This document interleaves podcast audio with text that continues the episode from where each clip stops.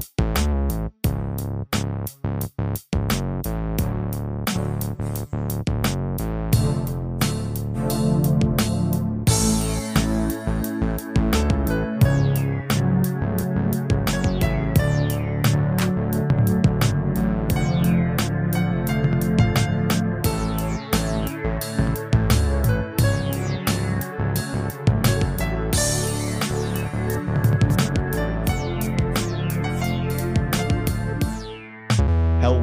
And welcome to We Bought a Mic, a pop culture podcast with a very special episode, special guest here joining us. I am Ernest, and with me are Hunter. Drew. and Brian Adams is here. Welcome. How you doing, Brian? Hello, hello, hello. I'm good. I'm good. It's a Zoom This- call. I don't know why I'm acting like a phone call.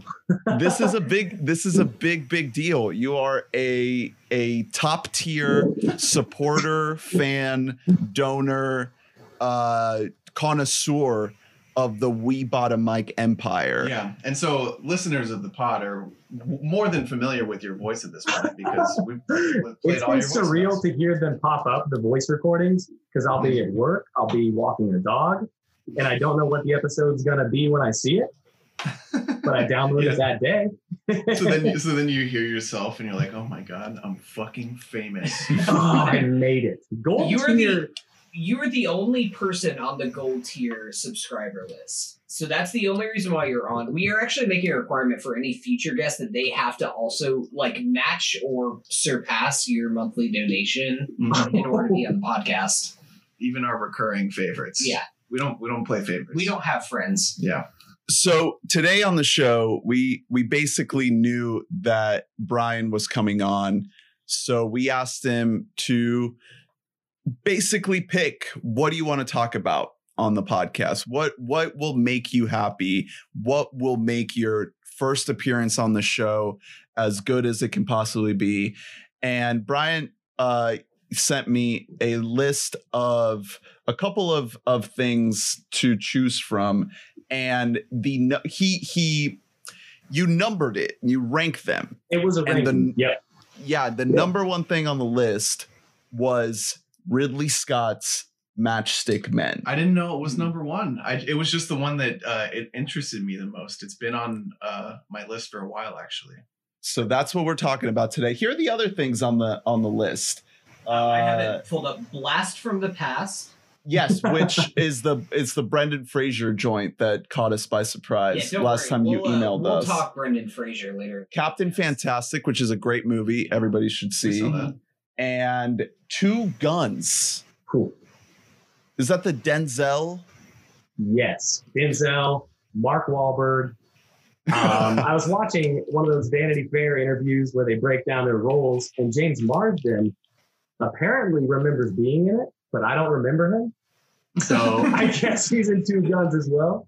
But yeah, man, that does. That that's often the case with James Marsden. He's a real blender. Um, so why why were these your choices? Where did you just think that they had? Uh, there was conversation to be had about them, and we hadn't talked about them. Obviously, It was. It was that they had, in my opinion, all the movies have a lot to talk about, even though they're so different. Because Blast from the Past is not in the same realm as Matchstick Men. and I don't know where Two Guns falls, but Captain Fantastic was only on my mind from a Lord of the Rings rewatch, and I love Viggo. dude. Mm-hmm. He's the man. He's the man. Yeah. and he's great in that movie. He Yeah. genuinely like gives a fantastic performance, full of heart. Like that that's one of those movies that really gets you in the feels. So we are talking about uh, Matchstick Men later on the podcast, but are you saying that you recommend all four of these movies that you recommended Absolutely. to us? Okay, Nice. I'll, I might check out the other two. I I really want to rewatch Captain Fantastic because I saw it back in 2016, Hmm. I believe it. That's when it came out. It was 26. Yeah, it it, was. It was pre-pod, which I mean, did movies even exist back then? No, no, But, no, no. Moonlight, never heard of it. I don't know what that is. La La Land, Can't be better Get than lost. can't be better than Under Your your immediate things for movies before the pod, like the two biggest ones, are just that came out the year before, not like The Godfather. Uh, Um, last time I saw Captain Fantastic was when I had my parents over for New Year's, and Mm. we spent New Year's watching Captain Fantastic, and it was a nice little, nice little New Year's. Sounds Year's like a nice little family. Is movie. Viggo is he an anti-vaxxer in that movie? No, hit Would you say? is is he or maybe his dead wife is. There's some, yeah, there are some vibes of that. Going yeah, on. I- there's no way they're fucking. In, anyway, Well, he does have that Ron Paul flag, like in his Oh, hanging up. He's all about just like I, I take care of myself. the the young son is the guy from 1917. Yes, mm-hmm. Yeah, because I remember watching 1917 and I was like, I was like, I've seen this guy. he's good in in that movie. He's very good in Captain Fantastic. He kind of defects. Anyway, spoiler alerts. I'm very excited to get to Matchstick Men though, but first we do have some catch up to attend to. Yeah.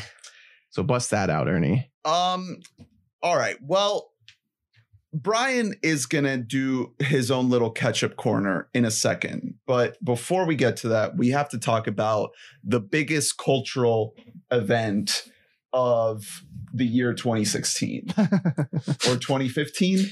Hamilton on Broadway has been transposed through the magic of cinema yeah. to the year 2020. Hamilton Hamilton Plus. is back and it is still with her. Brian, what are your your your uh, thoughts on Hamilton? Honestly, I have only heard one bad review, and it was from Pete Holmes. And I think he knew he was supposed to like it, but he just didn't. That's Pete interesting Holmes that Pete didn't like Hamilton? you yeah, you would imagine that he would vibe with it because of its like unbridled optimism. Dude, that is his that is his thing. Yeah. Yeah. Wow. Damn. That is blowing my mind right now. He's yeah, he's like the ultimate optimist. I've heard a lot of negativity about it from people who you would definitely expect negativity about from. So we we don't have to harp on this too much. Obviously, there's a lot to dig into with Hamilton. There's a lot of places where you can uh, check out other people that are more into musical theater. Um, but overall, I feel like, of course, the hate is coming now that the masses get to see it, and it's not just relegated to the folks who get to go to Broadway. And it it does kind of like rub me the wrong way a little bit to have people be like, "Oh yeah, the most popular Broadway show in the last 15 years is actually bad." it's a great show. It's a hmm. fucking phenomenal piece of work. The music is incredible. The choreography, the singing, like the set design. the set it's it's just Yeah. so well made and to see it with the original cast on Disney Plus is a treat. Yeah. No, so what I would say is that if you are someone who is just vehemently opposed to musicals, Hamilton will not change your mind. Uh, it's not going to do that because uh, the movie itself is like two hours and 40 minutes. If you look at the soundtrack, the soundtrack is like two hours and 30 minutes. so they're singing like the entire time. So if that's something that you are diametrically opposed to, then uh, Hamilton might not be your cup of tea. But on the other hand, if you do like musicals, if you like enjoy theater in any way, I think there's a lot to admire about it. I mean, it is missing a little bit of the heart with not seeing it in a theater with that audience experience. You're not in the room where it happened. Um, I will say this isn't my first time seeing a Broadway show on theater. I have seen um please don't send the FBI after me, but I have seen some illegal streams of some Broadway shows before. Hmm. Um and this is by far the best one because It's so instead well, it's polished. well, it's well polished. It reminds me because a lot of times people will take videos of the show, but it's kept in house for them to do stuff like do like work on choreography Yeah, yeah. behind the scenes. And then some dude will just take that So and it's like not upload it to the cinematic. internet. So it's not cinematic in any way. And whenever this um excuse me, this product itself is a lot closer to whenever they do like the hairspray live or Jesus Christ Superstar. If you've on, ever like, seen those, yeah, whenever they do those performances where it is there is some dynamic camera movement in there, but you do get a little bit of that stage feeling with the moving stage, the moving set design. Yeah. Oh, hello on Broadway is on Netflix, obviously, Yeah. and that's that's a huge one. As, That- those as- are two guys though. oh, I know. There's no like dancing and movement and yeah, singing. it's just the most recent example of this. Aside from uh, SpongeBob the musical, uh, was televised actually, Mhm. like very often by Nickelodeon Oh. very recently. I didn't. I I never Um, that. it made me uncomfortable to see all those characters as humans. It made me feel really weird inside. And I Is didn't it the like same as seeing Shrek the musical? Because Yes. that is a fever dream. It felt it felt odd. Um, as a kid though, I did one of the VHS tapes my mom always had on was uh, Joseph in the Amazing Technicolor Dreamcoat, like a very cinematic uh, stage presentation of it, and it was yeah,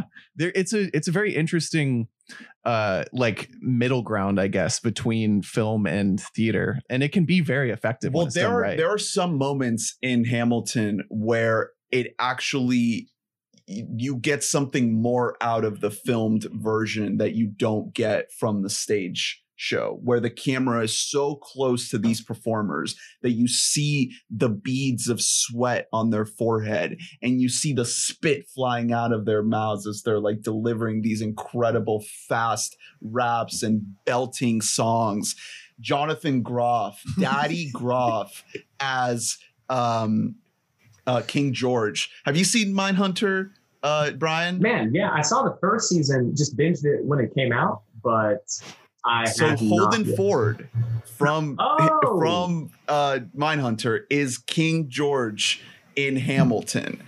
He only has 3 songs. So for a total of like maybe 10 minutes tops uh in the play. I love him with all my heart. I will do anything for King George. I would overthrow your own colonies just to make him a little a little angry boy. He's a little angry boy and I want to make him very upset. Yeah, I, I agree with all that. what in the fuck Oh, dude, when you said I Jonathan don't to Groff, follow up. I started thinking back and I recognized him because I used to watch Glee in high school when it was Yeah, still cool. classic Glee guy. Dude, I loved that show. Oh, Dude, what did he do in Glee? he was like the rival school's best singer. Okay, that started to ring a bell. Dude, he killed it. It was Yeah, he, he he wasn't the guy who like turned out to be a, a pedophile in real life. no. Remember Glee? How like, one I of think that was the the bald guy. Puck. Puck, yes, I think so. yes. Also, didn't the other guy like die of a heroin Jeez, overdose? okay. Dude, What are we that was a dark time for the Glee subreddit, man. Cory. It was. I was on there reading stuff, yeah and cory monteith we hate to see it uh, also, as of recent, there's been a big uh, Lea Michele hate campaign from other cast members on Glee. They've all been tweeting about how she was a fucking bitch on set because she was posting a lot about her allyship with like the Black Lives Matter movement. And then her black castmates were like, "You were so mean to me." Is that the main girl? Yeah, Oh wow, I I knew it, dude. I could tell. I looked at her performance. yeah, you could tell. I was like, "This bitch."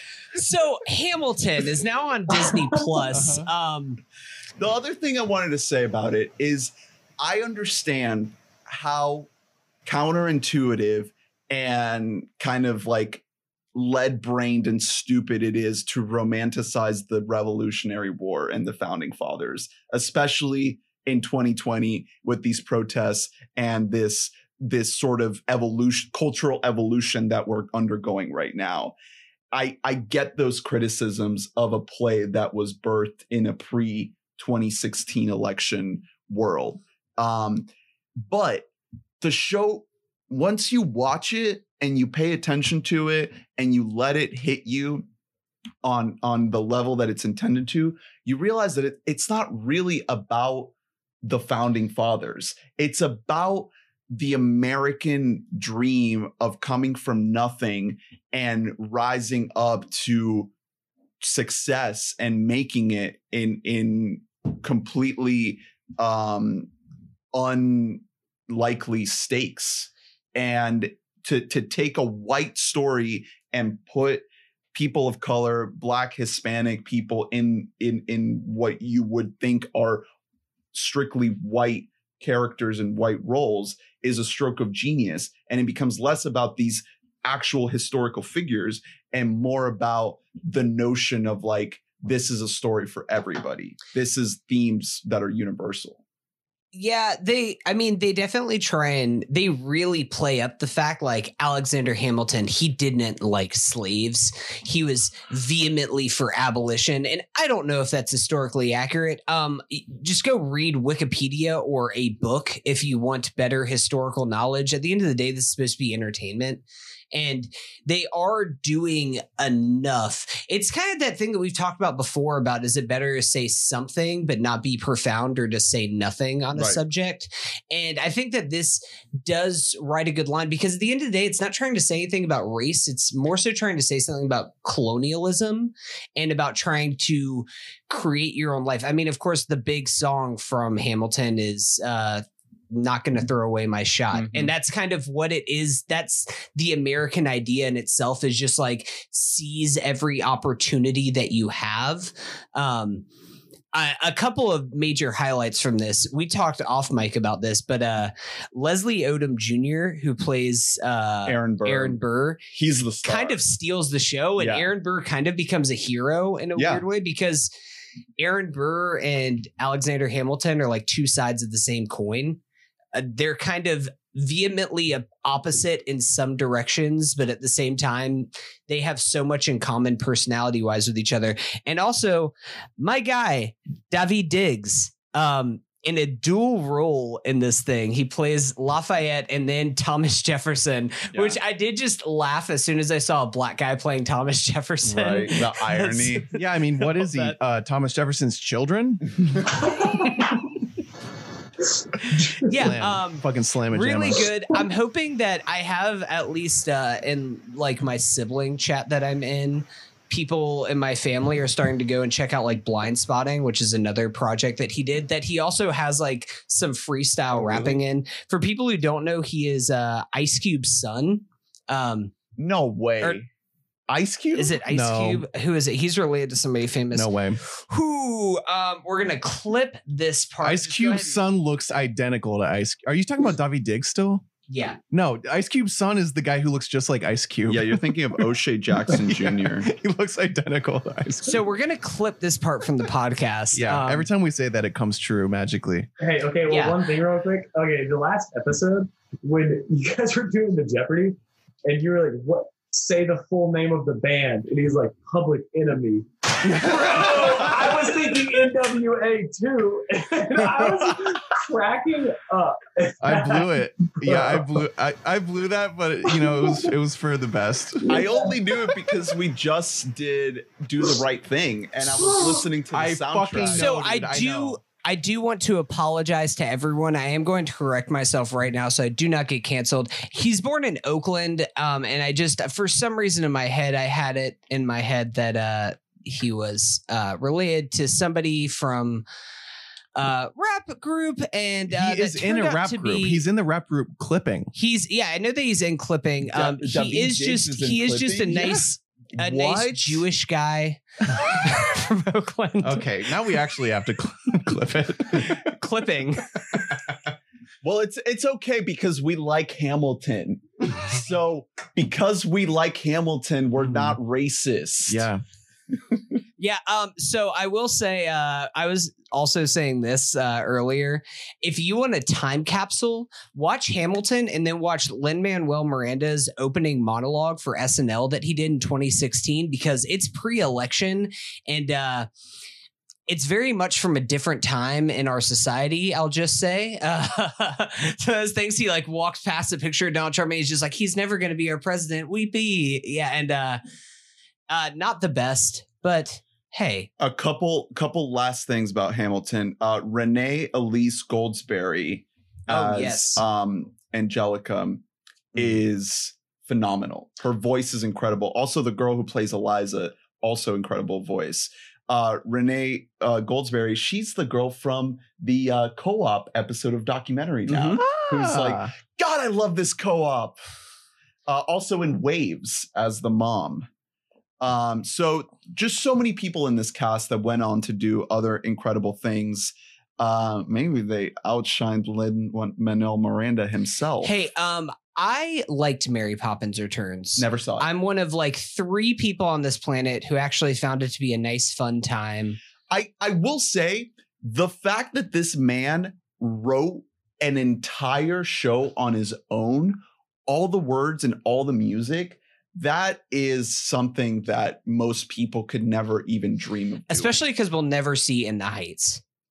no, dude. I come on. One day. Maybe. Oh, I hope. I want to see In the I Heights. I mean. I mean, this guy was a substitute teacher whose dad was a billionaire. It's impressive. it's incredible. yeah, like when you think about his rough and tumble upbringings in Washington Heights, Manhattan, um, man, it's crazy to think they. No, that's that's that's kind of a defunct critique. It's just it's funny to say, but I mean, if we were to critique everyone who has rich parents who succeeded, it would be everyone. Yeah. So, uh, congrats to Lin. I'm not a big musical guy. I'm going to watch it this week. I I'm not going to guarantee I'm going to like it. Yeah, It's- I mean, pretty much. really if you don't like it, you're kind of just like an uncultured piece of shit. So What if what if I don't like musicals because it's kind of the worst of both worlds because the music is worse than music and uh, the theater is worse than theater. yeah, I guess you just I like guess that's a don't thing. like art. what what are some good musicals you like, Brian? Put on you the know, spot. I liked. Um, no, for real. Yeah, I I used to watch a few back in college. Um, Across the Universe is pretty cool to me. The one with I love um, Across the Universe. I, yeah. I enjoyed that movie. the guy from Twenty One. I can't remember his name. Jim Sturgess. Jim Sturgess. He is off the grid There nowadays. you go. Yeah. I don't. I maybe he was an asshole or something. He something. probably got diddled by Kevin Spacey. Whoa. Jesus Christ, Ernest. I mean, to the set of 21, they were slinging cards left and right. You couldn't tell what was going on. What? Wait, was he in Wanted? Or am I thinking of somebody else? The, where they bend the bullet? McAvoy was the star. no, that Oh, was McAvoy. McAvoy. Yeah. He's kind of maybe Yeah. he got he got market corrected by McAvoy. They That do makes look no a sense. lot. This alike. ketchup is off of the plate, if you will. Well, enough about Hamilton. Let's move on to Brian. Every time we try and talk about theater, it just becomes a disaster on this podcast. you have a couple of things that you've been watching that you want to share. So why don't you take it away, Brian? Yeah. So um, a couple days ago, me and my girlfriend are going through a little IMDb uh, search for Julia Stiles. So I can't remember what movie sparked that, but um, Ten things I hate about you. Man, a dance movie. That's a good movie, though. Hey, it is. I like that movie. Um, yeah. So then we're scrolling down, and I'm reading them off, and she recognizes the name Mona Lisa Smile. I know it's big. I just hadn't ever seen it yet. So yeah, we find it on uh, Hulu, I think, that night, and yeah, we watched through it. It it was a lot of things because for a while I forgot it was so modern because it's period piece set in 1953, all women's college. I don't know if ah, I can't remember the name of the college, Walesley or Wellesley. or- Wellesley. Yeah. Wellesley, yeah, Walesley. And um, yeah, no, it was good though. It was cool. I hadn't seen any of those movies with Tom Hanks and Julia Roberts everyone talks about. I haven't seen much of anything with Julia Roberts, but I knew her right away. And Hmm. uh, man, the things that brought to mind. There's a movie called The Paper Chase from 1973 that is a super random watch I went on in college. Uh, Harvard Law School follows the students one year of academics through it. And it had that vibe from just that old university aesthetic. And uh, Good looking movie. man, it was. Yeah, I'm into those old universities like K State, the one in town. It's pretty classic. I don't know. The one Brian does have a giant K State flag behind him for the listeners. It's yeah, all it was- Wildcats. It was like super on brand because you weren't even in frame when we got we connected by video, and I was like, "Oh, that's Brian's." he's definitely away from the computer, but that's his. Yeah. Oh, you know, I but- haven't seen a lot of of Julia Roberts' uh, catalog either, but um, on the on the Lost Culture Reese's podcast, they recently did their top 200 moments in culture history, and one of them was uh, Julia Roberts' big mouth and how it, it like landed her every role in the 90s. Hey, I love some. Julia Roberts. You know, some Homecoming. Get Yeah. behind that. Um, also, Mike Newell, the guy who directed this, wanted to make Harry Potter Goblet of Fire the second best Harry Potter movie, in my opinion. Is that Okay. the one with uh little Bob Patty? Yeah, it Bobby is. Patty Yeah. We love him. Gets fucked. Good to see it. One fucked. thing about What or what is what is this movie? Like what happens in this movie? Is Oh. it like a romance or is it I think they bill it as a romance, though throughout the movie, her two romantic leads kind of tail off. It, it, it's supposed to be a romance movie, but also a coming of age. Man, I might have had different takeaways than some people because so Julia Roberts, she shows up. She is a alumni of the college, though never got her doctorate, never got her master's, just went to the school. So she's kind of always held against her by that. But she shows up, and day one, every student in class knows her entire syllabus because they all just binged it over the summer, I guess. And the movie follows her coming up with abstract lessons about art to try to communicate some lesson that these super type A students might not otherwise get from just binging the syllabus. And yeah, no, that's kind of the summary of it. Yeah, there's a lot of different meandering plots because you got Julia Roberts as the main cast or as the main lead, but then there's a group of four students that the film mostly follows and their interactions with Julia Roberts, um, Kirsten Dunst, Julia Stiles, Maggie Gyllenhaal, and Hell yeah. I love Maggie Gyllenhaal. Dude, I did too. Yeah, yeah. Um, The superior Gyllenhaal. That's, That's- that's just kidding, such an- Hunter, don't it's get such mad. an interesting. It's such an interesting touchstone. I mean, we're we're gonna talk about Matchstick Men in a little bit, but like this sort of mid two thousands era was like the last gasp of this kind of movie. This Yeah. sort of like middle of the road adult drama actually doing well financially. Like this movie made 140 million dollars out of a, tw- a, tw- a 72 million dollar budget. Wow, So awful lot. Yes, that's the budget we're talking about mid mid budget because Matchstick Men unfortunately didn't make money, uh, but it, it was around the same budget. Right. And now we just Julia Roberts apparently received a record 25 million dollars for her performance according to Wikipedia, the highest ever earned by any actress at that time. Get that money, Julia. Hell yes. Get that fucking money. Was this like an awards movie? It was nominated for one Golden Globe Elton for best original song. So it didn't I it seems like a movie that should have been like slated for awards. Maybe if it was like coming out in 2020 it would be received differently. It would get kind of that uh I don't want to cast just put this on it because it's also a story about women, but like something like Little Women where it gets nominated for a bunch of things but it's not going to win Hmm. anything unfortunately. Did you did you like it though? Would you would you say it was worth it? I did, yeah. I I could tell watching it that it was a very well received movie. I don't know. It it looked good, had a huge cast, at least for people of the times. I don't know what happened to Julia Stiles.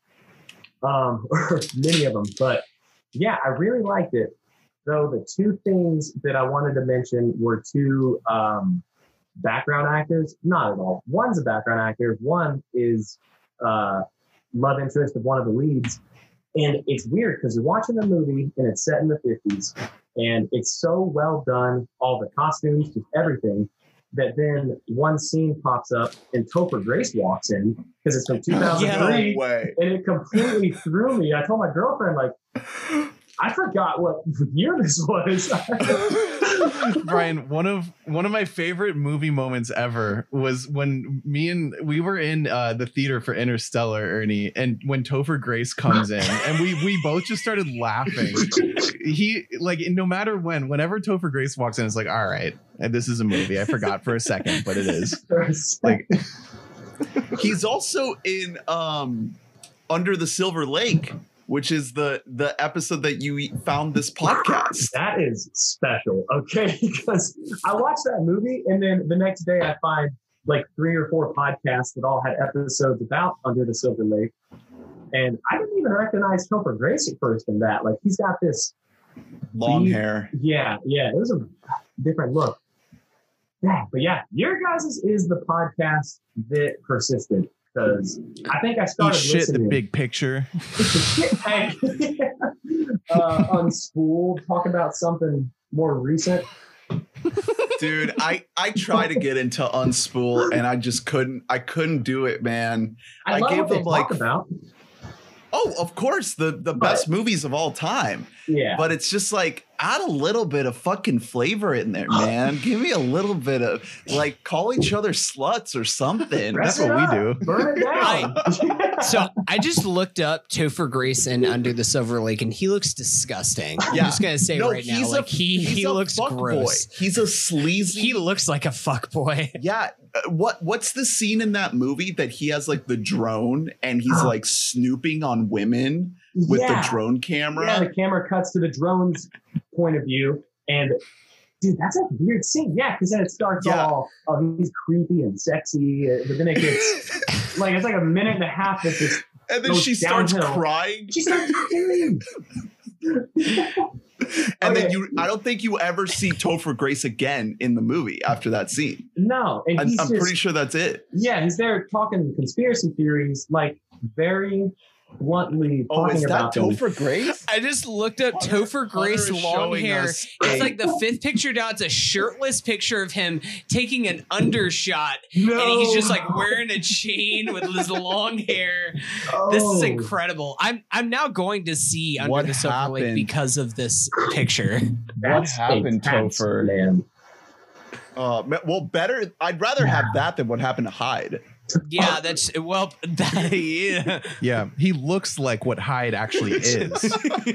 um, Okay, Anyway, one last thought I'm- about. I'm- or tell me. oh yeah, Man, okay, so the other there was Topher Grace who kind of threw me out of the no, uh pastness of it. But then um Krysten Ritter, the actress that plays um Oh, I love Krysten yeah, Ritter. yeah, Jessica Jones and like three other roles that she's just been around much longer than I thought she was. And it was cool. Yeah, she had a little pixie cut and didn't say anything in the back of the scenes, but she was always near Julia Roberts in the group scenes. So I think the director saw something. Mm, She'll be in good Marvel. chance. This She's was- a great actress. This was right before Spider Man, or maybe like right around the same time. Well, Krysten Ritter, not Kirsten Dunst. Oh, Yeah, shit, Krysten my bad, Ritter. my Dude, bad. Ritter from Breaking Grace. Topher Jessica Jones, Breaking Bad. Uh, Don't trust the bee Don't in apartment 23. yeah. Okay, Who yeah, could yeah, forget? Yeah, yeah. The Breaking My- my Bad was bad, the my one bad. that was on the front of my head. I just couldn't remember it because I finally just started watching that series. Oh wow, Like, that's a big You're For in the one. for a first- treat. Oh, for the first time. Yeah, yeah. Dude, we um yes. we're probably halfway through season two. And Okay. All right, so it's picking up. It's a yeah. lot. It's And one of those. It's one of those shows that has just a positive trajectory all the way through. Like season one is good, and then season two gets better, and then season three, but like it Mm. just it's an upward slope. Have you gotten to the Jane character yet? Is she the landlord that lives beside? Yes. Okay, yeah, yeah. Her and um Aaron Paul, Aaron Jesse. Paul. Thank you, Jesse. Yeah. Yeah, They uh I think they've been dating for like one episode, but yeah. dude, All uh, right, you gotta, you gotta write in or or or voicemail or something, or Yeah. maybe we'll do another episode. But where that plot line goes, you haven't gotten it spoiled for you, have you? Nothing about the show has been Oh, spoiled. good. Yes. Okay. Seen Where that plot line goes is the heart of the show. It is such a pivotal plot line. It's so good. okay. I'm excited for you. I'll give so you what, guys what updates. else? What else you got though on the uh on the docket? I'm excited for the next one. I mean, I really am. Uh, so that's Mona Lisa Smile. It looks like the next thing is called uh, The Scout. Is that how you pronounce it? It is. Yeah, man, I was looking up the I was looking up the guy's name, Albert Brooks. Oh, this is an Albert Albert Brooks well, he's joint. he stars. He didn't direct. oh, okay, okay, gotcha. Is he a gotcha. director? Yeah. Yes, he has done Oh. a lot of good. Uh, yeah, he's written and starred in a lot of movies. Huh. And Well, yeah, yeah, so he, or tell me. No, he did. Uh, I was trying to think of the big one he did. Uh, I think it's Broadcast News. mm, I I mean he's done a ton of yeah, stuff. he's, he's, done like a comedy legend. stuff. But wrote for the first done- season of SNL. Yeah. The Scout is uh, him and uh, good old George of the Jungle himself, Yeah. Brendan Fraser. The man, the oh yeah, okay. Brendan Fraser. Again, I've heard of this movie every time people start talking about the best sports movies of all time. You got The Natural. Um, I, a lot of baseball movies I haven't seen. They're always baseball Like movies. yeah, like Bull Durham or whatever. Yeah, Bull Durham for the Durham Bulls. I watched Hardball with Keanu Reeves when I was like 11 or 12. Also a pretty good baseball movie. But anyways, The Scout. Okay, so I watch it today. No job to show up to, so I got a day full of just free time. And I'm looking up Brendan Fraser's IMDb page just to see what, man, just to see what he did, to see what he's been up to. But yeah, poor poor fella. I know. Yeah. but then he's got these past gems to look back on, like Monkey Bone and The Scout. And no, The Scout was good. It's it starts with okay, uh yeah, Albert Brooks. He's a baseball scout for the New York Yankees. And the opening three or four scenes is apparently he convinces Michael Rapaport to join the Major League Baseball League instead of going to college. And then it shows Rapaport kind of bailing out in the middle of a game from the pitching mound. He had the jitters, didn't have, I don't know, the pro nerves to get through it or something. So Rapaport leads the game, and Albert Brooks loses all of his credibility, gets sent. Yeah, and they're like, if if you have one more bad fuck up, you're out of Yeah, here. get out. Three, three strikes, baby. You know how baseball you know works. baseball. You know It's the same rules for everyone. oh god, the movie goes places I didn't expect because so because Rapaport kind of flunked out so hard when Albert Brooks brings Brendan Fraser to uh, back to New York for baseball, coach says we need to have him see a psychiatrist to at least get her to write off if he's sane and he's a good investment because the Yankees picked him up and there's this whole thing where he's not going to play unless the Yankees, who at the time were doing pretty poorly, make the World Series. And they end up making it. And Brendan Fraser has to start the first game as pitcher, but that's after a few months, uh, maybe a few weeks of him having to go to the therapist. And man, I picked these movies to tell you guys about that are so layered for just being a baseball movie. Yeah. Yeah. I, I mean, I I was gonna say Michael Rapaport is one of those guys that it's kind of he has the Topher Grace effect where I see him and I'm like, this is a movie, but it's in the best possible Yeah, way. it's it's a better than I Topher just Grace. no, but it's that thing where it takes me out of it. It makes me realize that I am watching a movie every time Michael Rapaport pops up. But it just also just brings a smile to my face. yeah, you're like hell yeah, because I just love that guy Does so anyone, like, much. Does anyone go, oh fuck yeah, Topher Grace? Oh. This scene's gonna be juicy. Um, You're like, God damn it. So This fucking guy. I, Brian, I have to. a- Is this a good movie? Because it has really Oh. bad reviews. All right, I'll tell you. I looked up these reviews. And, oh man. Okay. Again, I'd recommend it to some people. I wouldn't. Mm-hmm. I don't know. It's like it's slow paced, and it's got that.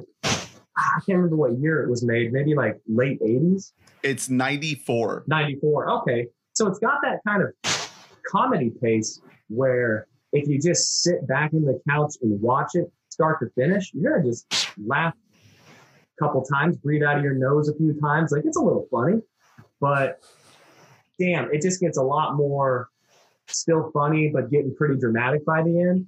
And I slight spoiler, I don't even know. He ends up at the start of the World Series game one, his nerves get him to climb on top of the stadium, and Albert Brooks takes an elevator to the top of the stadium, and they're like having some big speech. And then he goes down, and I'm just going to ruin this movie for you. Yeah, He, he, he goes down and he's like, he gets past his nerves because he says, it's just losing. Worse things happen. Like, duh, for one.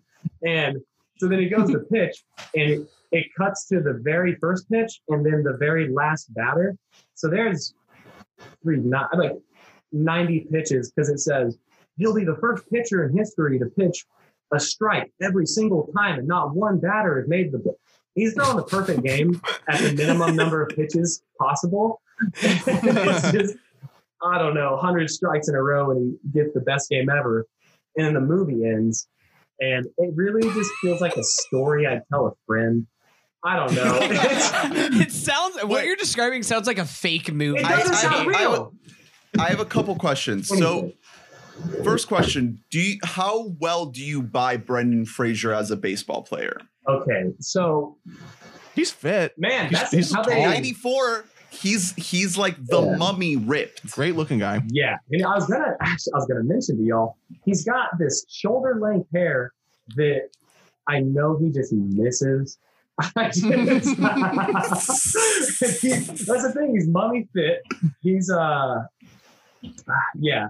But He's she- George of the Jungle fit. Also, thinking- Ernest, uh, you're you. I don't know if you know this because it's not like you're a baseball guy, but um, you don't I- have I to know, be. three strikes. You're out. You don't have to be fit to play baseball. Look at a picture of CC Sabathia. The dude was like 350 pounds and he was pitching for the Yankees. So I mean, it doesn't really. You don't Yeah, have you to can kind of that look like fit. anything. it's a dumb as long as you can hit the ball. Hit the ball or throw fast.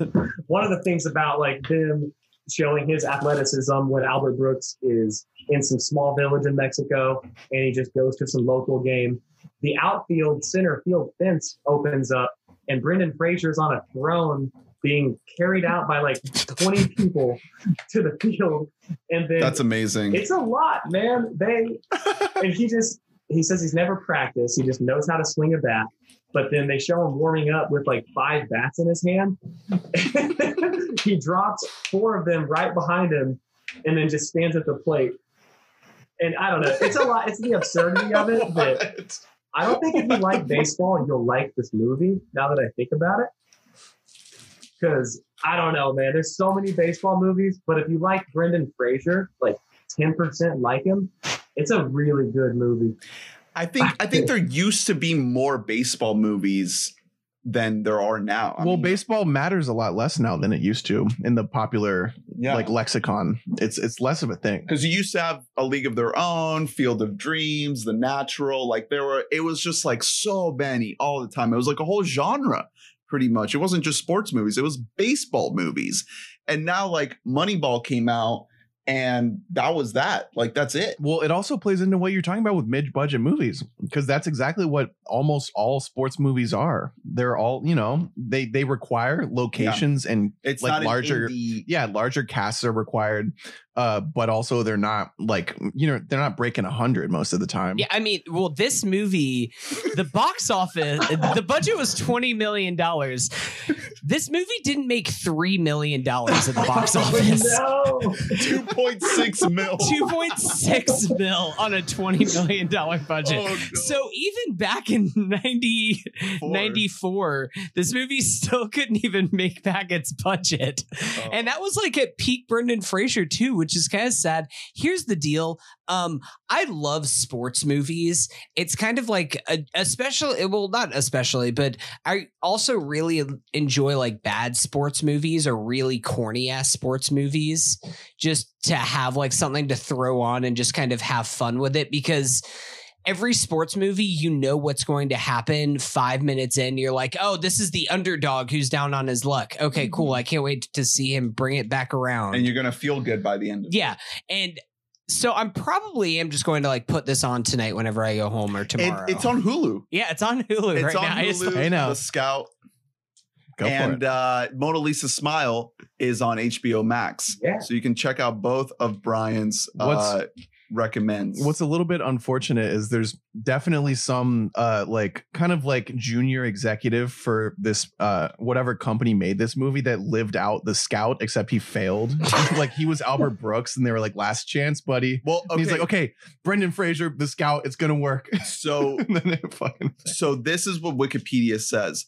It was based on a Roger Angell article that had been optioned by Andrew Bergman's production partner. So he wrote the the script uh, for Jim Belushi to play the Oh. player. oh, man. Yeah. and there were five different versions of this movie. Um, so these these Roger Angell and and Robert and Andrew uh, Bergman are the guys who are credited with the screenplay along with Albert Brooks. Its original, uh, like it must have been written in the 80s then, because by like Yes, 2002, look, no, he this was is what old it says. shit. There were five versions of this movie. The original version was we found this guy in Mexico who's the second white man ever to receive these injections. The first being Babe Ruth. Wait, Wait, Brian. So you Wait. tell me real quick, Brian, is this movie better or worse with Jim Belushi in the Brendan Fraser spot? I would be so upset if Yeah. that's what I turned on. Dude, Brendan And then- Fraser, yeah, he's a star attraction. next question uh, is: Would Earth be better off with John Belushi still alive and not Jim Belushi? yeah, can we can we trade? Can we like send like a message to God and be like, "Hey, you, you want to make a trade or uh John Belushi. Speaking of speaking of that crop of uh, talent, early SNL, this guy who directed it did direct Fletch, which is a lovely Yeah. little comedy. Fletch, great movie. Michael Ritchie. Yeah, Wrote Cool Runnings. Well, that's Scout. Everybody, check it out. I think that the, the yeah, this is the other question that I that I wanted to ask you is like, you know, now that we're like multiple months into this pandemic, and we don't have a summer movie season. What do you think is the value in seeing movies like this, like Mona Lisa Smile or The Scout, like these like older movies? You know, we don't have big new movies coming out. Like, what what is the meaning to you of going back and seeking out movies like this? I've always kind of considered movies, though far outnumbered, to be like books, where there are so many to just go back to that. Though I. I think it's really important right now, at least, because I mean, I try to follow these. What's going to be released on video on demand for I things that skip theaters. I'm kind of unfamiliar with all that, but I heard the trolls conversation, and I'm just thinking like. That's the only conversation. did I sell you on it? Did I sell you to spend twenty dollars or what? Hell no. like I oh man. Um no, but it's it's funny because there's just there's so many movies from I don't know, it's like with Matchstick Men and Mona Lisa Smile. All these movies I'm like kind of watching randomly, stacked cast. And looking back, I always have fun seeing who's been in what, some sort of ensemble cast. And when you just kind of load a movie by random. I guess it's never super random because you have to find it. But um, I don't know. I just think there's a lot of good to come from finding good old movies off of recommendations because I do like that kind of tinsely production of like 90s movies, the early aughts kind of. I mean, Mhm. even 2003, Matchstick Man and Mona Lisa Smile. It's like they have that glint to them that I just appreciate. Yeah, it's Yeah. it's really true. Like it's the form has changed so fucking much in in such a short amount of time that it's uh I'm like you I'm- I'm coming on late to movies in general. I was a TV kid very famously. Mhm. I was only allowed to watch Jeopardy and um Arthur. Arthur is okay. Yeah. Arthur slaps, okay, for one. So this this is a perfect segue into our main review today, Matchstick Men, a Ridley Scott joint starring Nicolas Cage and Sam Rockwell. and Sam. mostly just Nicolas Cage. yeah, going uncaged. uh, not as uncaged as he is in other works, but Yeah. more than I expected it. So yeah, so the the IMDb synopsis is a phobic con artist and his protege, who is Sam Rockwell, are on the verge of pulling off a lucrative swindle when the former, who is Nick Cage, his teenage daughter arrives unexpectedly. Teenage daughter uh, is played by Alison Lohman, who I really I thought she really nailed her role. She hasn't been in a ton more stuff uh, since then. But Brian, what does this movie mean to you? yeah, this was your pick. Yeah. You know, we gave you the floor. You're like, I, I was like, all right, Brian, we have to have you on the show. We have to have our number one supporter uh, be a guest, and you have free reign to pick whatever you want for us to talk about. What made you pick this movie? pure nostalgia. Man, Nice. Yeah, I remember uh, we moved around in different, uh, moved around a couple houses growing up, and out at one specifically, the only couple things I remember really were watching Signs and watching Matchstick Men. Nice. Nice. Yeah, and I'm not gonna rewatch Signs. I don't. Scary movies are a hit or miss. I get scared easy, but we're talking That's a spooky movie. Dude, it is. It, oh God, yeah. Dennis Quaid.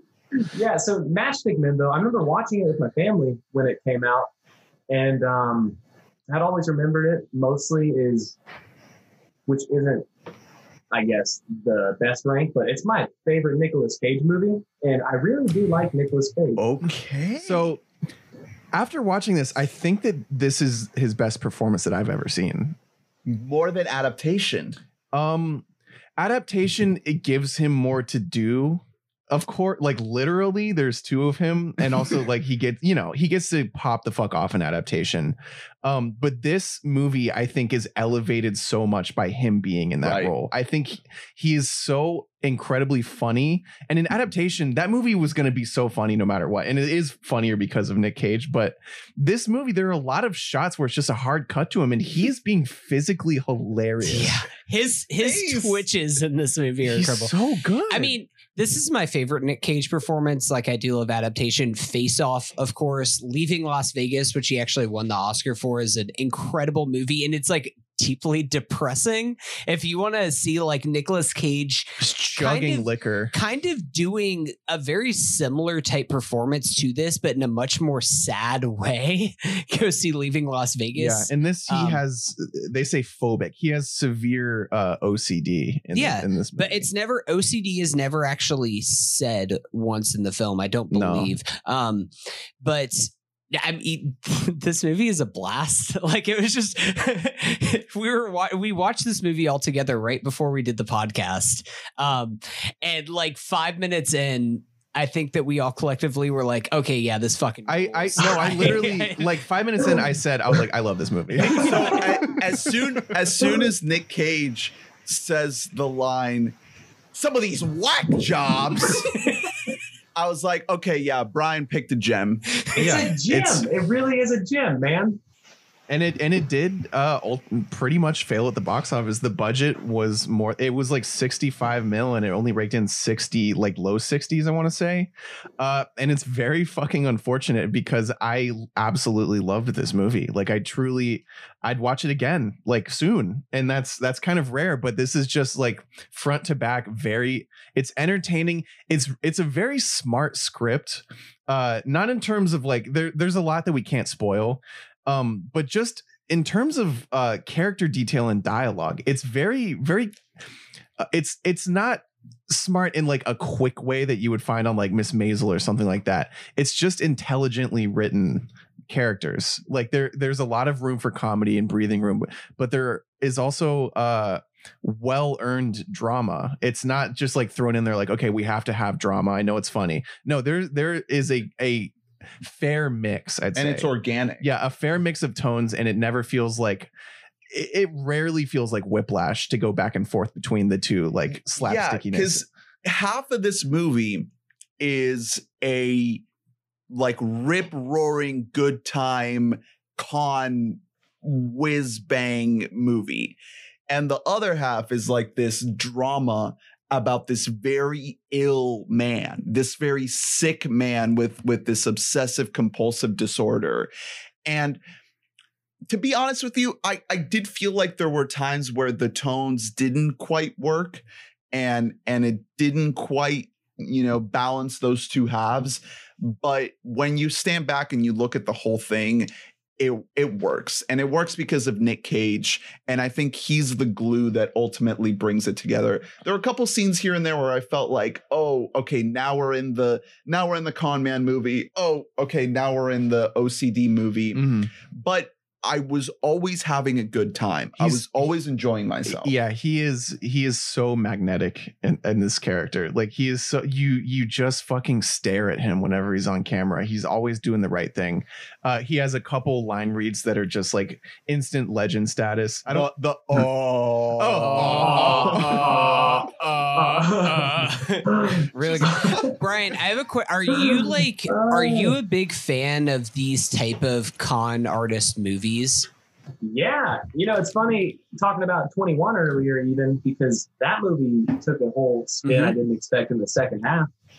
Where on a rewatch, which I watched it earlier last week and then I watched it again today, um, Matchstick Men, it's like, yeah, I like seeing how the play goes across the movie, but I'm not someone that picks up on things the first time where I'll genuinely be surprised at the end of a movie um, yeah, so I do like con type movies, and yeah.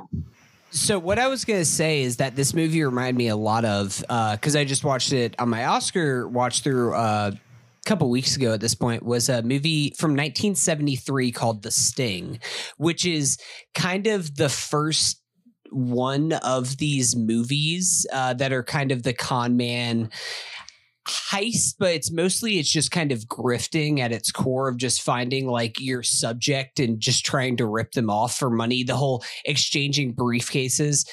My introduction to the movie the sting was actually through a community episode where they just like talk shit about the sting and talk about how it's a terrible movie.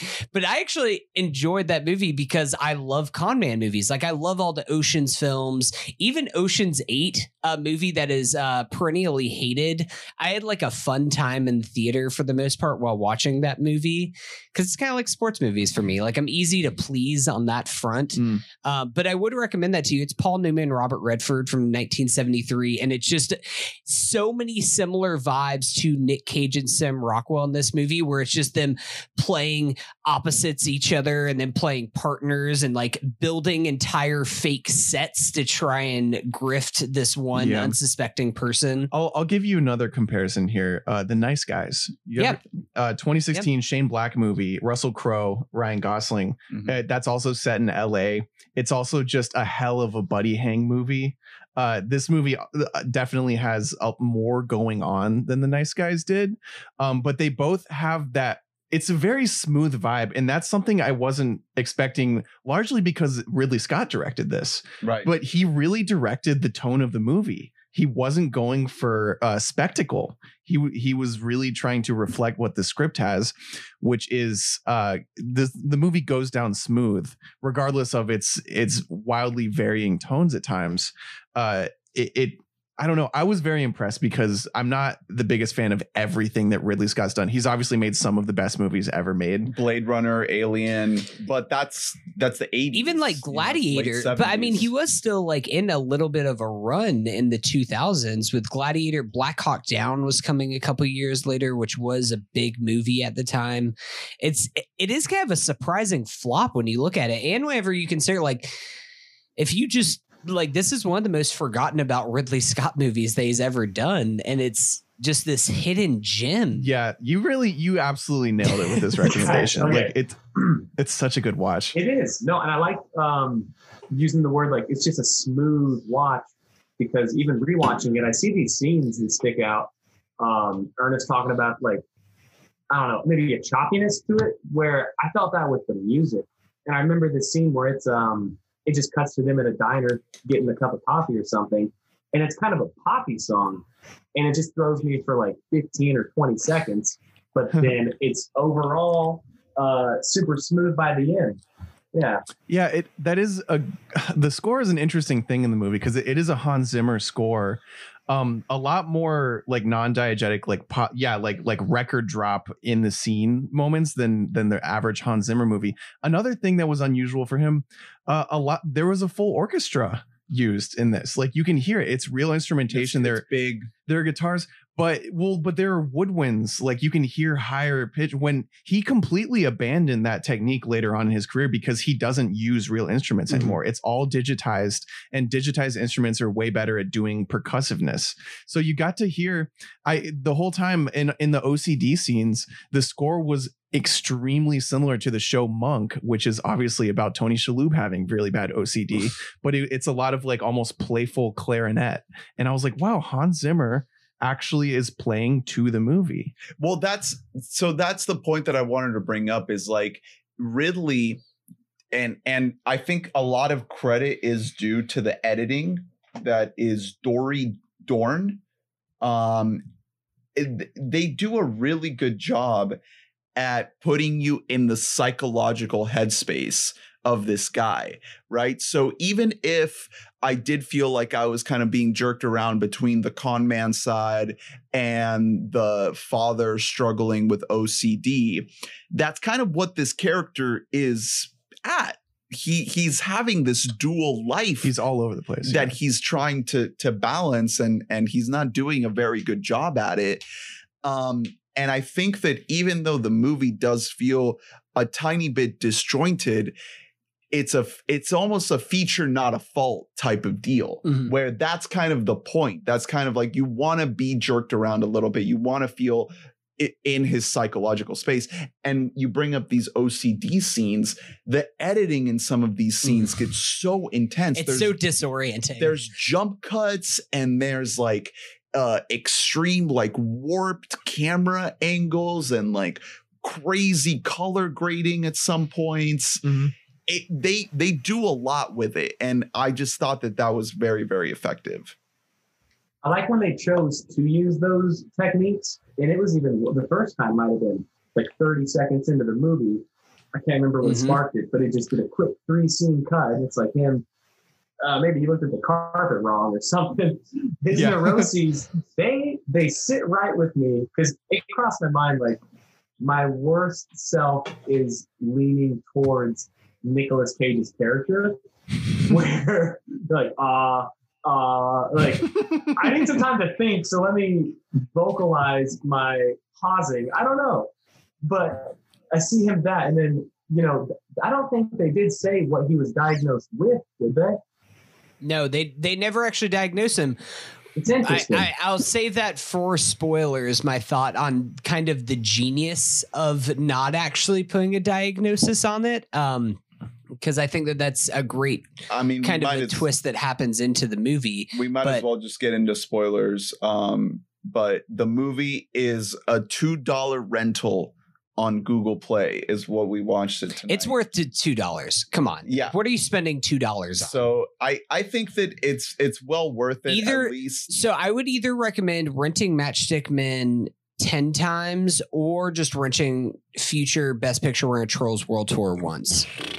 Either one. One of those two things, they're kind of equal. Yeah, you're kind of you're Um, kind of up yeah. in the air on that one. I I think that you know if you're looking at the the filmography of either Nicolas Cage or Ridley Scott, you're in for a surprise. You know, because at, at this at this era, it was like the, it wasn't like what you would call a peak for either one of Yeah, them. nor for cinema. Yeah, I mean, it, that, this was the year that uh, Lord of the Rings won Best Picture, Mm. so it was kind of heading in that blockbuster. yeah, we were becoming what we are now. yeah, direction. So you know the the movie is a little bit of a curveball uh, historically, but I think just kind of plucked from that era, I think it, it works really well. I gotta admit, I was I was skeptical going into it, but right from the jump, seeing uh Nick Cage in this in this character as Roy, it's like there is nothing you don't enjoy about this performance. It's so good. And you know, I, I I think you could you could pick apart at it, especially if you try to look at it from a from a kind of uh, a medical perspective as to like what people with obsessive compulsive disorder actually have to live through and like the struggles that they live with. But I, I think the movie does a good job at actually like showing you how difficult it is to to live with this illness Yeah. and still give you this like really really entertaining movie. Mhm. So I was really happy with it. Yeah. So let's spoil, and also I'll say don't do uh, any research if you're listening to this. It- like there's a beyond, twist. yeah, beyond what we've saying because there is a lot to be spoiled. Yes, yes. So uh spoilers for Matchstick Men starting right now.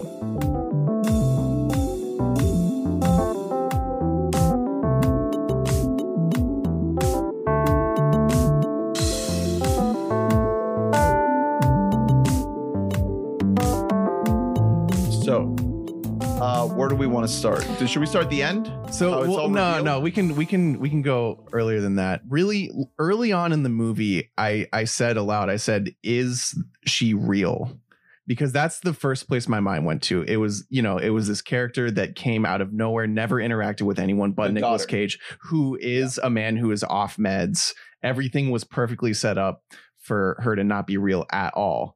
Um, that's partially correct, but I was thinking she, you know, he she was a figment of his imagination, which also would have been a way more ignorant take on mental illness than the OCD Yeah. slant. Uh, and I would have hated that. Uh so I, I was you know I had that in mind, but it still took a while for for the truth to click in.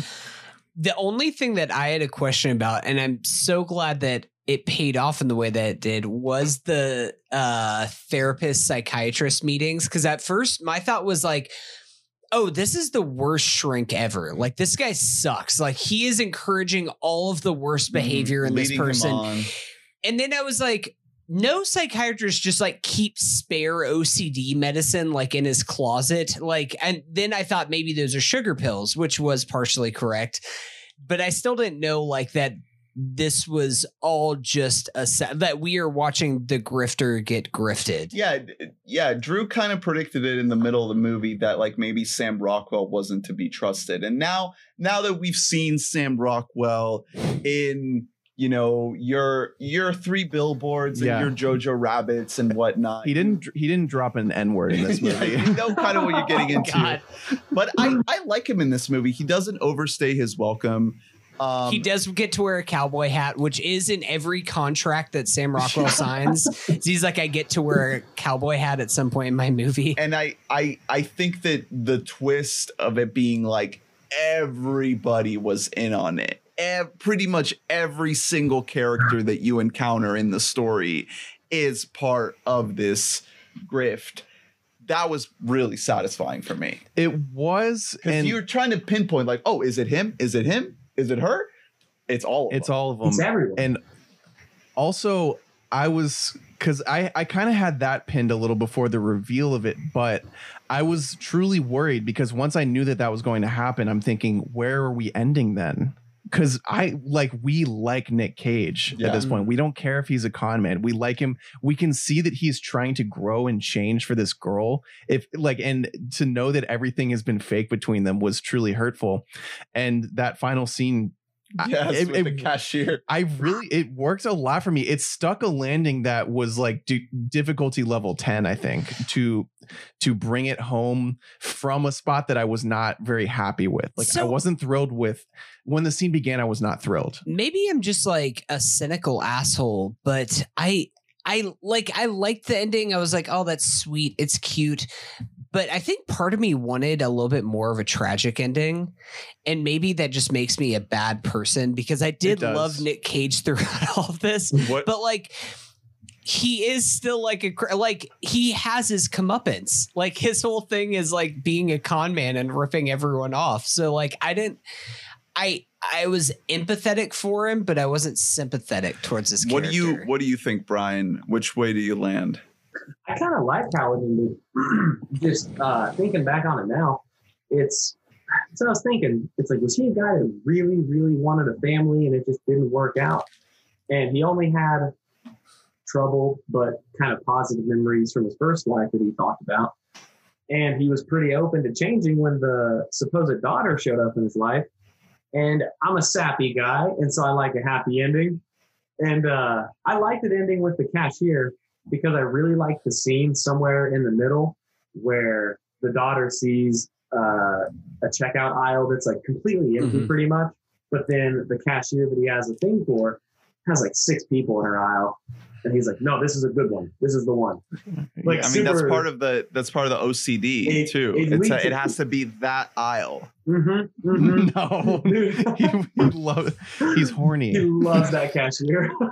Um, and then he goes back for the way too formal of a handshake introduction for a cashier.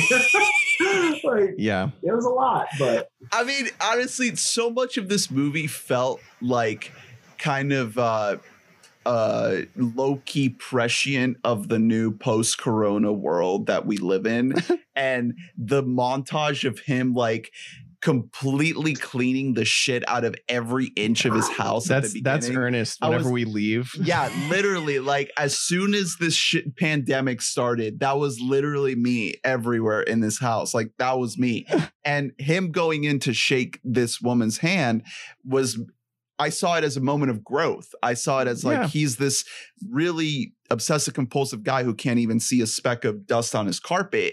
And he is exchanging palm germs with this lady who's touching everybody's groceries. And he's able to overcome that because of how willing he is to be with her and to talk to her. And I, I also love that he was able to share the moment with his fake daughter at the end uh, because they were both able to acknowledge that they grew from their relationship. Yeah. Um, her obviously like it's less so about growth with her, but it is about the fact that it meant something. That was really all I needed to know. And as far as uh, wanting more comeuppance, I don't see a way for that puzzle piece to fit in the movie because uh, all the other bad people get away. So, it, I mean, it, it, would you want it to end with all of them going to jail? Well, I so I kind of started to think that things were going to go bad for Nicolas Cage specifically whenever uh, specifically whenever he shows up in the hospital cuz at that moment I was like, "Oh, this is the sting. That shit this is real." like Yeah. this is a sham building. This is not a real place that's happening." Is right that what here." happens in this thing? They just Uh, without spoiling that, they without spoiling the sting, they do build fake buildings. Mission Impossible, yeah, Mission Yeah. Impossible Oh, yeah. too. Like that's Fallout. Uh, not Yeah, the- mission, the not Wolf not the second Mission Impossible. Mission Impossible as well. Um, Oh, does T that. O O. Yeah. Gotcha. Yeah. Mission Impossible 2, Fallout. I uh no, but I I had a feeling that's where it was full on going. I don't I don't really know. I mean, I still like I was happy that ended on a happy ending. I think that I wanted to know what Sam Rockwell is up to now these days. Did he go to Hawaii? So, Where is where is he at these so days? this I guy. kind of have a respect for him, even if he kind of screwed Nicolas Cage over. Like I feel like Nicolas Cage was in a weird way proud of him at the right. end. Because it's the long It- con. and it was So the this- mentor. It- it- like he was the mentee to him. This guy built a whole relationship with Nick Cage, and the whole thing was a con, or was So- there maybe somewhere along the way it, it faltered? That's where I took it. Was the movie starts and it seems like they've been working together for quite a while. Mhm. But then, man, and I wanted to mention this about Sam Rockwell is what a gross person. Because I'm rewatching it and he kicks off his cowboy boots in like the fifth scene or something, and he's got holes in his socks with like two toes poking out. And he's a con. I don't know. I thought these guys have some hidden wealth, but he's disgusting. And just germ wise, but uh dang, I don't know. I was I, so I've seen it three times now, and I still don't understand the guy that punches Nicolas Cage at the end, the one they worked the long con over on, or the big Yeah. one. Um, so I get that he's in on it, but what's the relevance of him sitting at the wrong seat in the bar? I think it's a balance of the the OCD of like everything having to be in a very specific place for the con to play out, and also the um the fact that he that he wanted to have something play out with the bar Well, itself. so- and he had to also- look away. So they were originally going to have the homeless guy that they talked about. They were going to pay him fifty dollars to go in there and do the bar thing. So Nicolas Cage had to do that like ear pulling motion in order to show him like now is the time to create a distraction, pretty Right. much. So that's why they had to be facing towards the bar. But I.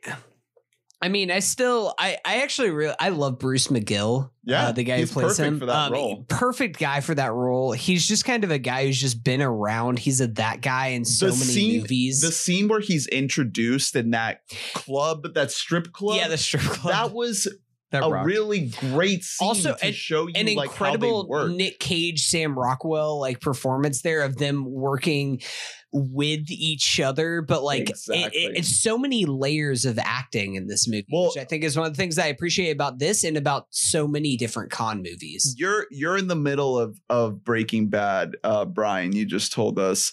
Um, has anybody seen Better Call Saul?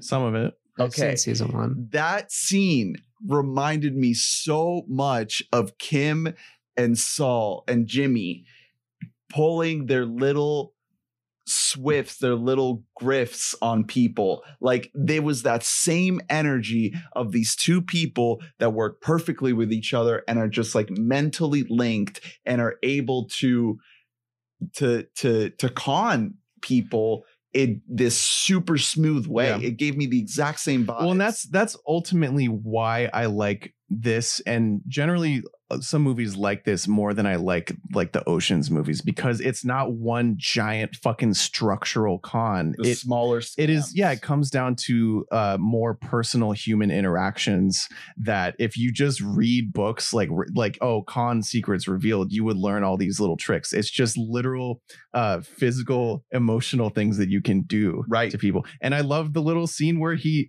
uh teaches his daughter how to uh do the lottery scam That was good. that was lovely like it was it was just a fun little growth moment you're seeing that they're both truly enjoying it which is again i needed her to i needed her to at the end to be emotional and i was so glad she was because i i was like man if she's faking this shit I, I mean, you you are kind of selling me on the end on the little one year later bit a little bit more that they both did have some kind of growth.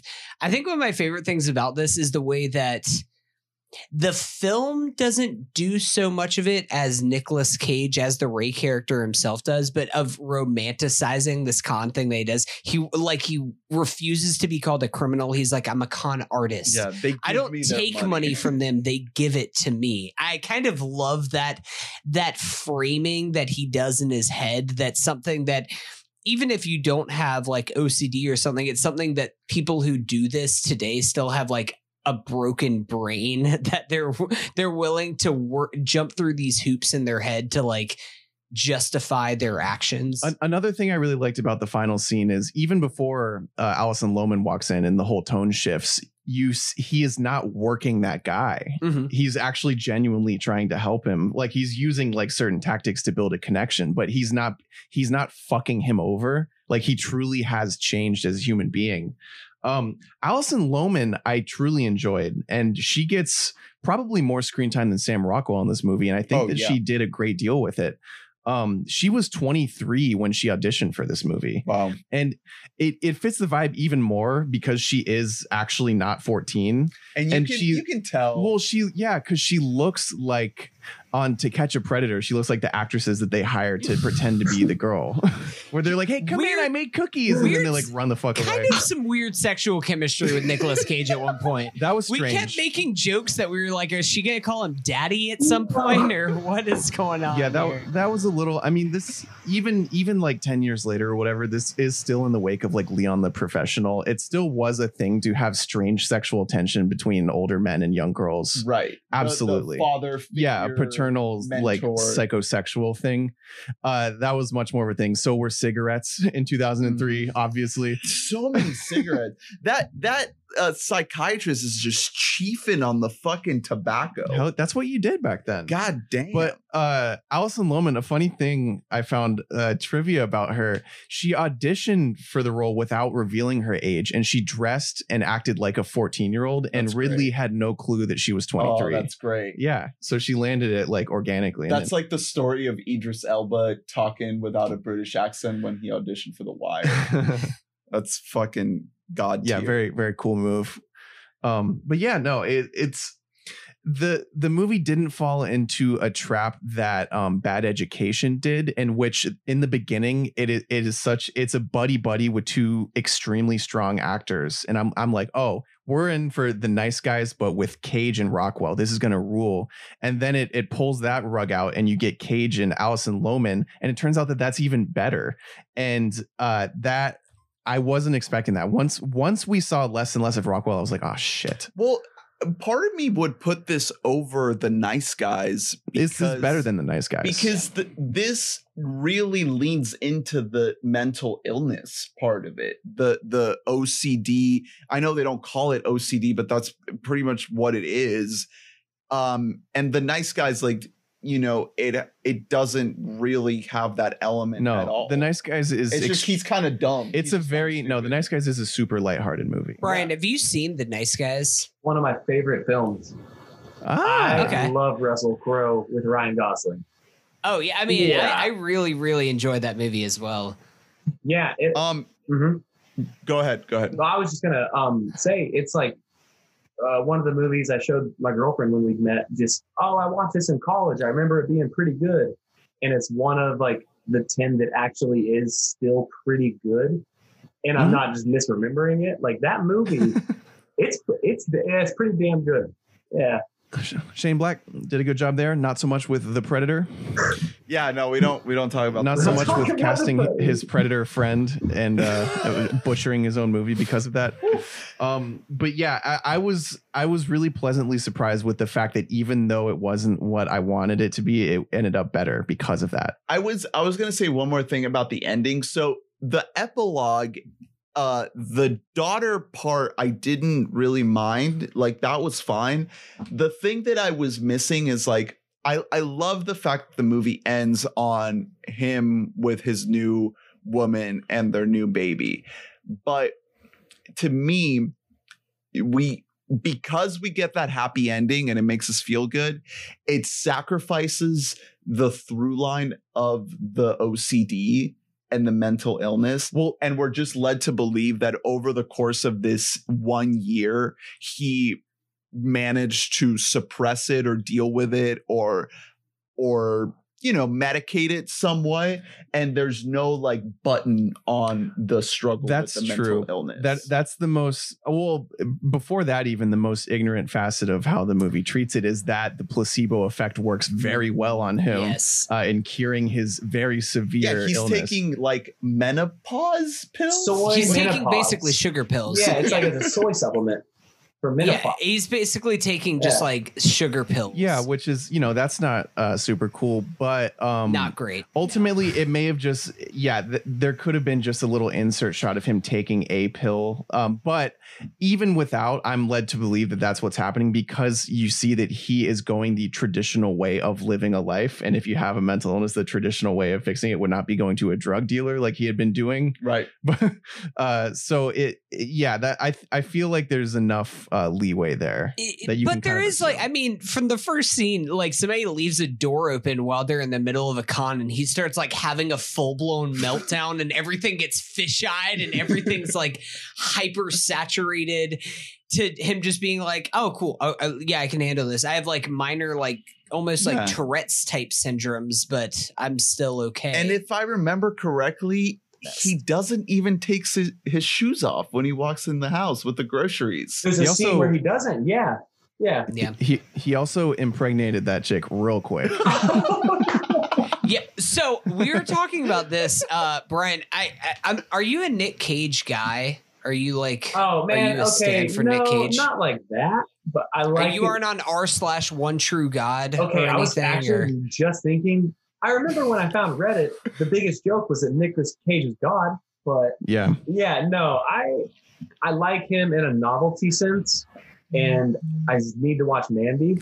But yeah, he just- has I like he him. has been I- great before though no, so what we were, t- I was making the joke while watching this movie is that Nick Cage has like it, he has it like written in his contract that every woman just wants to have sex with him immediately because that's a thing in like every Nick Cage movie is that every woman just sees Nick Cage and they're like, God, I just love you and that giant forehead of yours, and that receding hairline.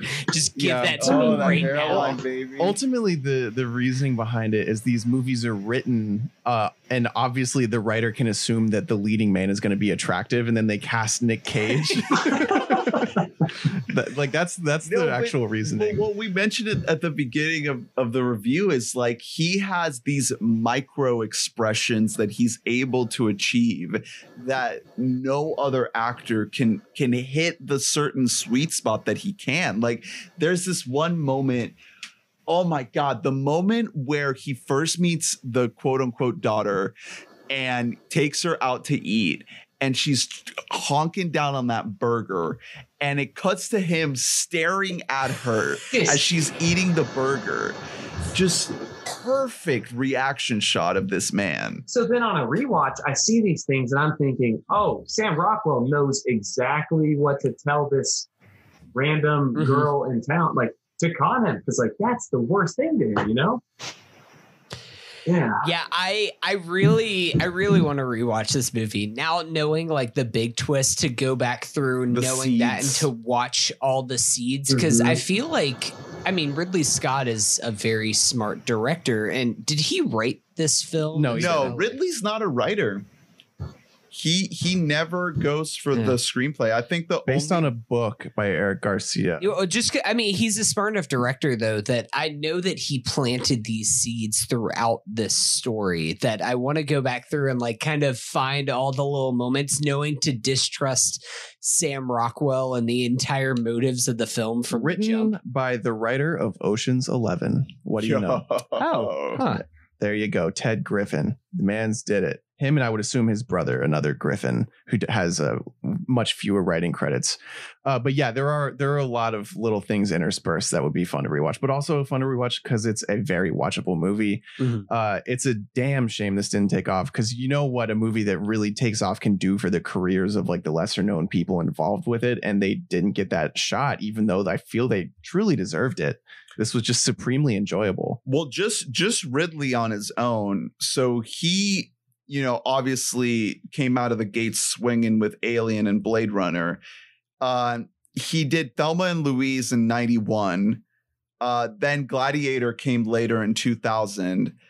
Then he had in 01, he had Hannibal, which was the big follow up to Silence of the Lambs, and Black Hawk Down, both in the same year. So this, like, right there, that run is like just god tier. Okay, And then this. yeah, so this is like this is a great fucking movie, but this is a stumble compared to winning Best Picture for Gladiator yeah. and then doing two blockbusters after that. Speaking of runs, here Nick Cage. this was right at the end of Nick Cage's like it's he never had like an actual god tier run. He's always had a bunch of weird roles. I mean, um, he he's Late nineties so into two thousands. He's in so much sh- like Well, absolute garbage. Especially right after this, like a couple years after this is when he like, you know, his money troubles started surfacing and so he started just taking every single role he could get. Uh just this little three run, this three movie run we got here though. It starts with adaptation in 02. Uh Matchstick Men the next year, probably his two best that I've ever seen. Uh and then National Treasure baby. Well, I mean, even um, before that's the best, actually. Let's I- fucking go. I mean, you can extend that back to, I believe, 95 or is it 96? 95, he wins the Oscar for leaving Las Vegas. that's his actual like run. Then Yeah. 96 is The Rock, the best Michael Bay movie. Then Con Air, Face, Off, Oh. City of Angels, Snake Eyes, and then a Mhm. couple other things, Gone in 60 Seconds. And then a couple years later, we have Adaptation. Hey, That is an insane, like, 10 year run that Nicolas Cage is on, pretty much before money troubles start. hearing all those different movies, it's so funny because the second movie I think of with Nicolas Cage is Weatherman, or maybe Yo, right. Good movie. Right. Yeah, like, when the heck did that come out? That was 05. So that was that's in the run. Let's put it oh, in there. that's It's in the 10 year the- run. That's the ten year run. that was the that was the end of it. That's what it all yeah so if you if you keep going past national treasure which was 04 you get lord of war uh and the weatherman both in 05 and then the ant bully anybody yeah, he voiced Zoc. I'm not looking at IMDb. I just know that. and then then yeah then it was world trade center then the wicker man remake and then ghost rider hey, and then so, Grindhouse. yeah. so ghost rider 07 literally one of the worst movies i've ever seen in my life uh the Wicker Man, the remake. i've never seen it the most like unnecessary remake of all time. Just go see the original Wicker Man. It's still a classic, a classic, and it holds up perfect. Bad Lieutenant, Port of Call, New Orleans, Astro Boy. hey, kick ass. He's he's done a lot. He has a crazy career. Such as the life of the nephew of Francis Ford Coppola. I guess doors just tend to open. Look, here's the thing. I Isn't love? Nicolas Cage. I I I really enjoyed Mandy. Um, Yeah, me and, that was just a, mo- a podcast with me and Ernest because I saw that movie uh, and I was like, "Oh, Drew would not like this Yeah. movie." Um, that was I said that while watching the movie Mandy. Don't recommend that to you. I can recommend it to Nicolas Cage. I don't think they had a script filming that movie. Yeah, I think like, they, let's just they were film, like, Nicolas Cage just makes some like crazy unhinged faces, and we'll just write a story around that. Uh well this movie i think was a really really good time. I genuinely enjoyed all the twists and turns. I thought that nick cage's performance is the thing that kind of ties the whole thing together. It's what you're there for and what leaves you what what, what stays lingering with you after you see it. So i loved it. The movie works. What's up? Oh. So I've got um, two things I wanted to share that have no real place naturally in the movie discussion. Here for it. So That's very much this podcast. I love the spoiler segment. I always do. I listen to it doesn't matter the searching episode. I'm always finding old episodes for you guys. Nice. Yeah, did you see that movie I you did saw Searching? actually. Yeah, I listened to that's to. a great movie Yeah, I wish I would have caught it in theaters, but the whole mobile phone screen, computer screen, it still works well on my TV. Um, so, okay, doing some vague research. Sam Rockwell and Nicolas Cage are both in 105 movies currently. Wow. What? That's nuts. I know both of them, 105. I didn't know Sam Rockwell was that That's a lot of prolific. work. That's He's what very busy. I know he's been in a ton of stuff, but geez. Blew my mind. Um, and then, okay, was this movie released before Magnolia or after? After Oh, Yeah, this okay. game, Magnolia was 1999. Yeah. I recognize his ex-wife at the end, John C. Reilly's love interest, Yep. and I can't. Yeah. Yeah. I meant to bring her up. Um. It's Mel Mel Mel something. It's Mel. Her name's Mel. She I don't had think that's her name. Uh, Sheila Kelly. Magnolia. Magnolia. Uh, Drew's doing. We have our uh, our our producer is doing research as we are speaking here. He's scrolling. He's, He's scrolling. scrolling He's through clicking. Clicking. Her name is Tom Cruise. Oh, there. That's it. That, that was the one. That was the one. Julianne Moore. Melora Walters. I was right. Yeah, there you go. Hmm. All right. Well, any final thoughts on Matchstick Men, fellas? Um, I was just gonna say it's a really, really good movie. You mentioned it's like two, three bucks. Watch this movie. Like I, that is one thing that I have enjoyed about theaters being closed. We talked about it's it a, a little bit. pause. Is that like, guess what? There's so many great movies that are just already out, and when you think about some of the movies that we have reviewed before, because it's like the new hot movie that we have to talk about. We have to talk about Cats this week, guys. Black Widow. We have to talk about The Predator. You know, you know how rel- much of a relief it's been to not have Marvel dominate the summer. It's like obviously there's a fucking pandemic but we get to i i honestly i genuinely feel like if this pandemic wouldn't have happened we probably wouldn't have seen the new spike lee movie it just would have been this like oh i'll get to it oh i'll I, i'll put it on the list that one day i'll watch it and it became like the movie Well, it got moved up because of the oh pandemic. that's it was right, supposed to come right, up in right, November, that's Yeah. but it was supposed to be more of an Oscar movie. Now it probably won't get any Oscar love, but that's fine. Um, shout out to Delroy Lindo. We love that guy. Mhm. Um, but I am happy that this time has given us a break to not only like I've been going back and like because you know I'm like a, a a snobby piece of shit, and I'm like, oh, let's dive into some French New Wave films. Let's check out some Jean Luc Godard and Mhm. stuff like that. the 400 blows Yeah, I I've yeah. been watching some shit like that, but also just to watch like movies like Matchstick Men, movies that are like kind of forgotten by time, but in great filmographers' careers. it's it's it's a really interesting uh sweet spot of a movie because there is a certain genre of movie that is underrated movies which is movies that are called underrated so much that they're not uh, Reddit is famous for creating these movies. Uh, you know, does anyone else like The Nice Guys? Has anyone else seen Moon? They go Moon. fucking nuts. They It's always they the get Rockwell yeah movie. they get posted once a week on the movie subreddit until they are no longer underrated. This movie I've seen like no discourse around, and it was really truly great. And uh, it's kind of a shock because there's no reason that I guess there's there's not a reason What's- to seek it out unless you know it's going to be good. I no, the worst uh, Reddit movie is in Bruges. In, oh my god, they go fucking Um, has Another- heard?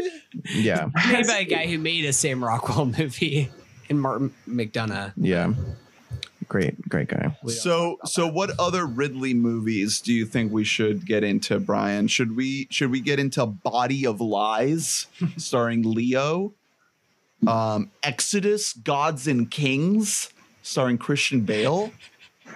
Well, okay, so I was looking through it, man. I, I wouldn't say the Exodus movie, but because I haven't seen it myself, I have a thing for Gladiator, and uh, a lot of people I know do more than. I mean, my home ec teacher in high school, I remember that was her movie she put on if we're going to watch a movie. Home ec, huh? It was, I know, I know, I know, I know. Miss Enoch loves Gladiator. And she wanted you to learn how the the Romans did their stitchings. with all the wheat they had, and yarn, and made. Yeah. okay. Well, Hunter Hey, is look, I'm about to get to the Gladiator because it comes it won Best Picture in 2001. yeah. So maybe that can be the next Um, ep we have you on. is- Hey, I loved the Gladiator as a kid. I haven't seen it since I was really young. I think I think I saw it whenever I was like 10 or 12, Mm. which is kind of a really good sweet spot to see that movie as like a young teenager and you're like, yeah, movies are good. I also saw Terminator at the same time and I said that Terminator changed my life, the Michael Bay film, so You no not Wait, Terminator. Ter- what? or uh, uh, uh Transformers. He's talking about Transformers. I'm talking about Transformers. Transformers. I I had too many claws. We got to end the pod. This this podcast has been brought to you by White Claws, specifically the tropical pack, I believe. It's the one I've been getting. it's pack number two. Oh, yeah. I I'm a fan of the black cherry. So Mm, Black cherry is. Gotta is get good. that first variety. Brian, thank you so much for coming on the show for the first time. We hope to have you on again soon. Is there anything you want to let the people know other than the fact that you are the uh, biggest um, uh, shareholder of the We Bought a Mic empire? I've got three things. Okay, one. Mason Crosby, the kicker for the Green Bay Packers, looks like Timothy Olyphant. I just want anyone to That's look those true. up. That's Okay. No, great. I already- that is a great. I, I, like already that. I already know what he looked. Yeah, that's dead right. Justified. Terrific. Justified. Um, I strongly Love it. believe the Utah Jazz have a chance to win the championship if it even happens in Florida.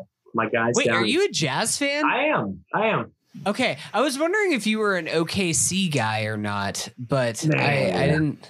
No, Well, because they're newer too, so it's not like it. Not like you live well, it would make sense. though. Well, all my friends are OKC fans um, because of like the Midwest uh, Association, but I am a contrarian, and Mhm. I really like their uniforms from like the '80s, the '70s, Yeah.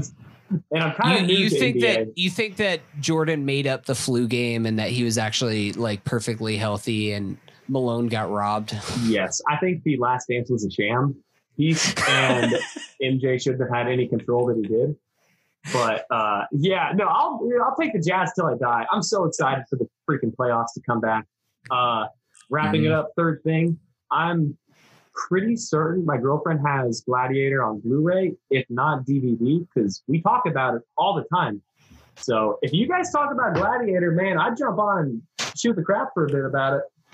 Yeah, Oh, yeah. we'll we'll let you know because we've been waiting for when we're gonna join Hunter on his uh best picture journey. So he was, you know, he was talking about like Grand Hotel and Don't just don't throw this on me because you don't know your shit about film history. Like don't don't put this burden on. me, well, okay? once he gets to the 90s, it's uh, well, he just did the 70s, so that was a whole thing. The, yeah, I'm in the 80s. But right once he gets to the 90s, it's like, all right, now it's time to jump in because we're talking Silence of the Lambs, we're talking Titanic. Like, there's some heavy hitters in there. So, uh, I mean, once you wrap the whole thing up, that's going to have to be. a Look, I'm even down to just do a whole Lord of the Rings episode because I'm so hyped to just watch through all the Lord of the Rings movies Oh. and the extended editions and everything else to get ready for Return of the King. So All right, Brian. Thank you so much. Be like Brian and support this podcast with your donations if you can. If not, then go ahead and give us a review or a share or a like or uh, a follow on our social medias at We Bought a Mic. We thank you every week. We thank you all the time, and especially today as a guest. Thank you so much for coming on, man. You rule. Um, stick around for next week. We do have a uh, Avatar: The Last Airbender pod coming as soon as Hunter finishes the show. Um, I'm already wrapped up with it, so as soon as that happens, that'll be coming. And hey, maybe more uh, old movies from the mid 2000s like this one. Who knows? Who knows what we got? So thanks again, Brian. Thank you for listening. Uh, take care. Stay safe, everybody. We'll see you next week. Bye bye. bye.